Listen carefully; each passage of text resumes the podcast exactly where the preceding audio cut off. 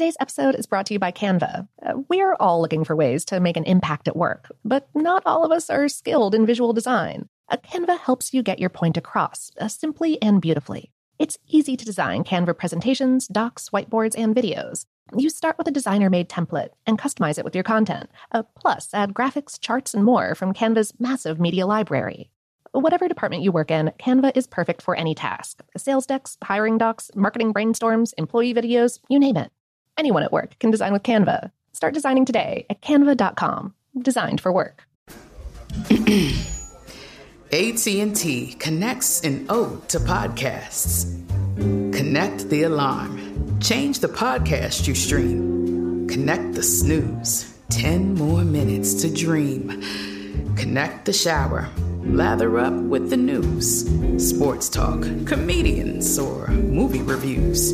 Connect with that three hour philosophy show. Change the drive into work in traffic so slow. Connect the dishes to voices that glow. Thank you to the geniuses of spoken audio. Connect the stories. Change your perspective. Connecting changes everything. AT&T. Okay, picture this. It's Friday afternoon when a thought hits you. I can spend another weekend doing the same old whatever, or I can hop into my all-new Hyundai Santa Fe and hit the road. With available HTRAC all-wheel drive and three-row seating, my whole family can head deep into the wild. Conquer the weekend in the all-new Hyundai Santa Fe.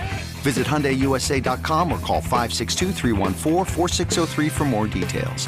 Hyundai, there's joy in every journey. I'm Katya Adler, host of The Global Story.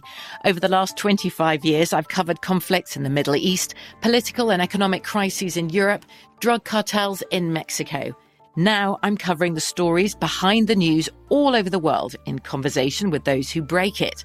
Join me Monday to Friday to find out what's happening, why, and what it all means. Follow the global story from the BBC wherever you listen to podcasts. This episode is brought to you by Technically Speaking, an Intel podcast. When you think about the future, what kind of technology do you envision? Whatever the future holds, artificial intelligence will undoubtedly be at the heart of it all. Join Graham Class as he hosts season two of Technically Speaking, an Intel podcast, and hears from the minds transforming healthcare, retail, entertainment, personal computing, and more with the help of AI. Tune in every other Tuesday and explore the latest technology that's changing our world today and creating a more accessible tomorrow. Listen to Technically Speaking, an Intel podcast on the iHeartRadio app, Apple Podcasts, or wherever you get your podcasts. Welcome to Brain Stuff from How Stuff Works. Hey there, Brain Stuff. Lauren Vogelbaum here. In 2017 alone, the price of a Bitcoin exploded from under $1,000 in January to more than $10,000 in early December, earning the top cryptocurrency a market capitalization of more than $167 billion. Surprise success of Bitcoin has opened the floodgates to a torrent of new cryptocurrencies competing for investor dollars. Bitcoin is a strictly digital currency with no physical backing that can be sent from one internet user to another. It runs on blockchain technology. The blockchain works by recording financial transactions on a shared digital ledger that's encrypted on a peer-to-peer network. Instead of relying on a large financial institution or centralized servers to process payments, the blockchain runs on thousands of computers or nodes worldwide. Advanced cryptography keeps financial information secure and largely anonymous, so data breaches are impossible. The blockchain is being heralded as a world-changing technology that will permanently disrupt the highly centralized and fee-based financial system.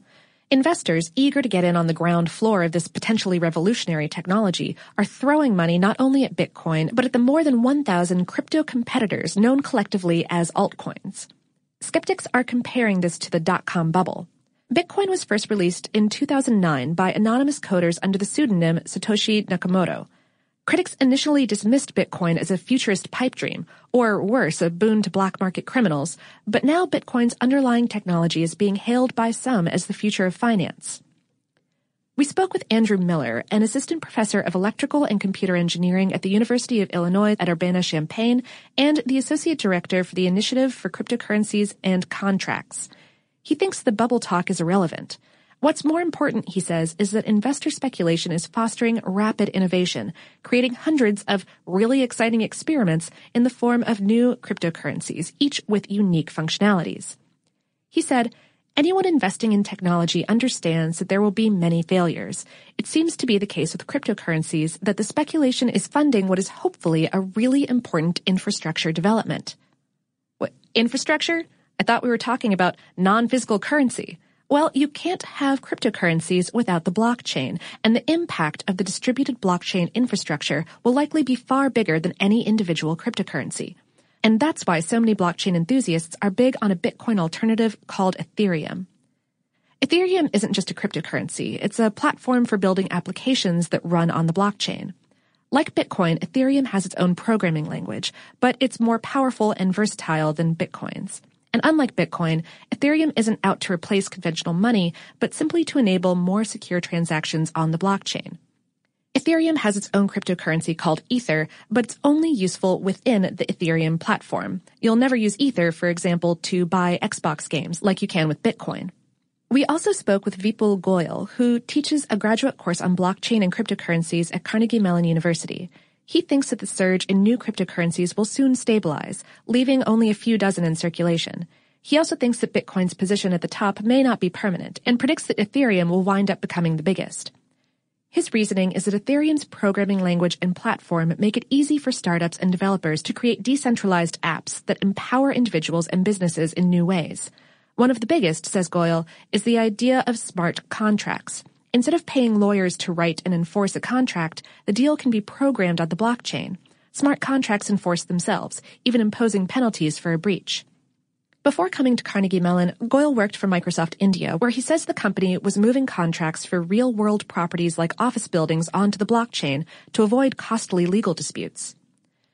Ethereum also makes it easier to use what Miller at the University of Illinois calls programmable money.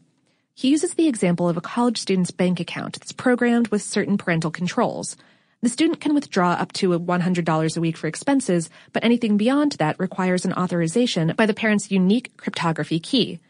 Miller thinks that programmable money is one of those ideas that will quickly spread into mainstream banking.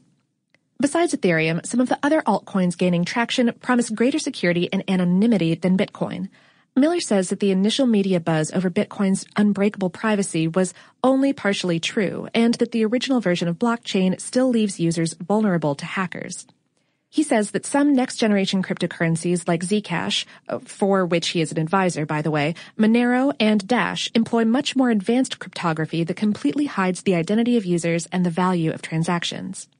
There are still plenty of obstacles that may delay or potentially derail the widespread adoption of cryptocurrencies. Transaction speed is a big one.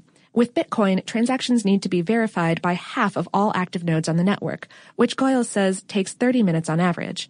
Ethereum can only handle 13 transactions per second, which is still way too slow, like 250 times too slow to serve a user base of 10 million, which means we won't be using it to buy our groceries anytime soon.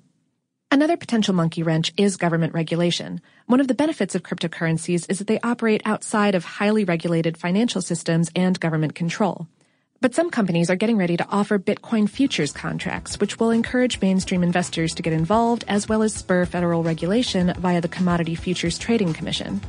Whether all this means you should invest in cryptocurrencies, well, that one's up to you.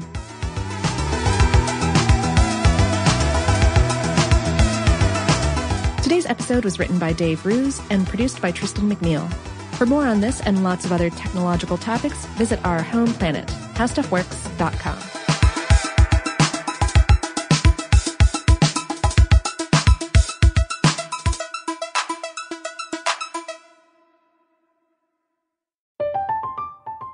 I'm Katya Adler, host of The Global Story.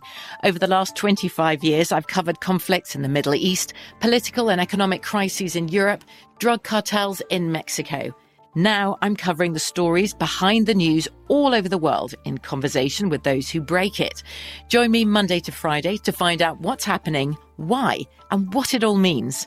Follow The Global Story from the BBC wherever you listen to podcasts. Xumo Play is your destination for endless entertainment. With a diverse lineup of 350 plus live channels, movies, and full TV series, you'll easily find something to watch right away. And the best part? It's all free. Love music? Get lost in the 90s with iHeart 90s, dance away with hip hop beats, and more on the iHeartRadio music channels. No logins, no signups, no accounts, no hassle. So what are you waiting for? Start streaming at play.xumo.com or download from the app and Google Play stores today. All you can stream with Xumo Play.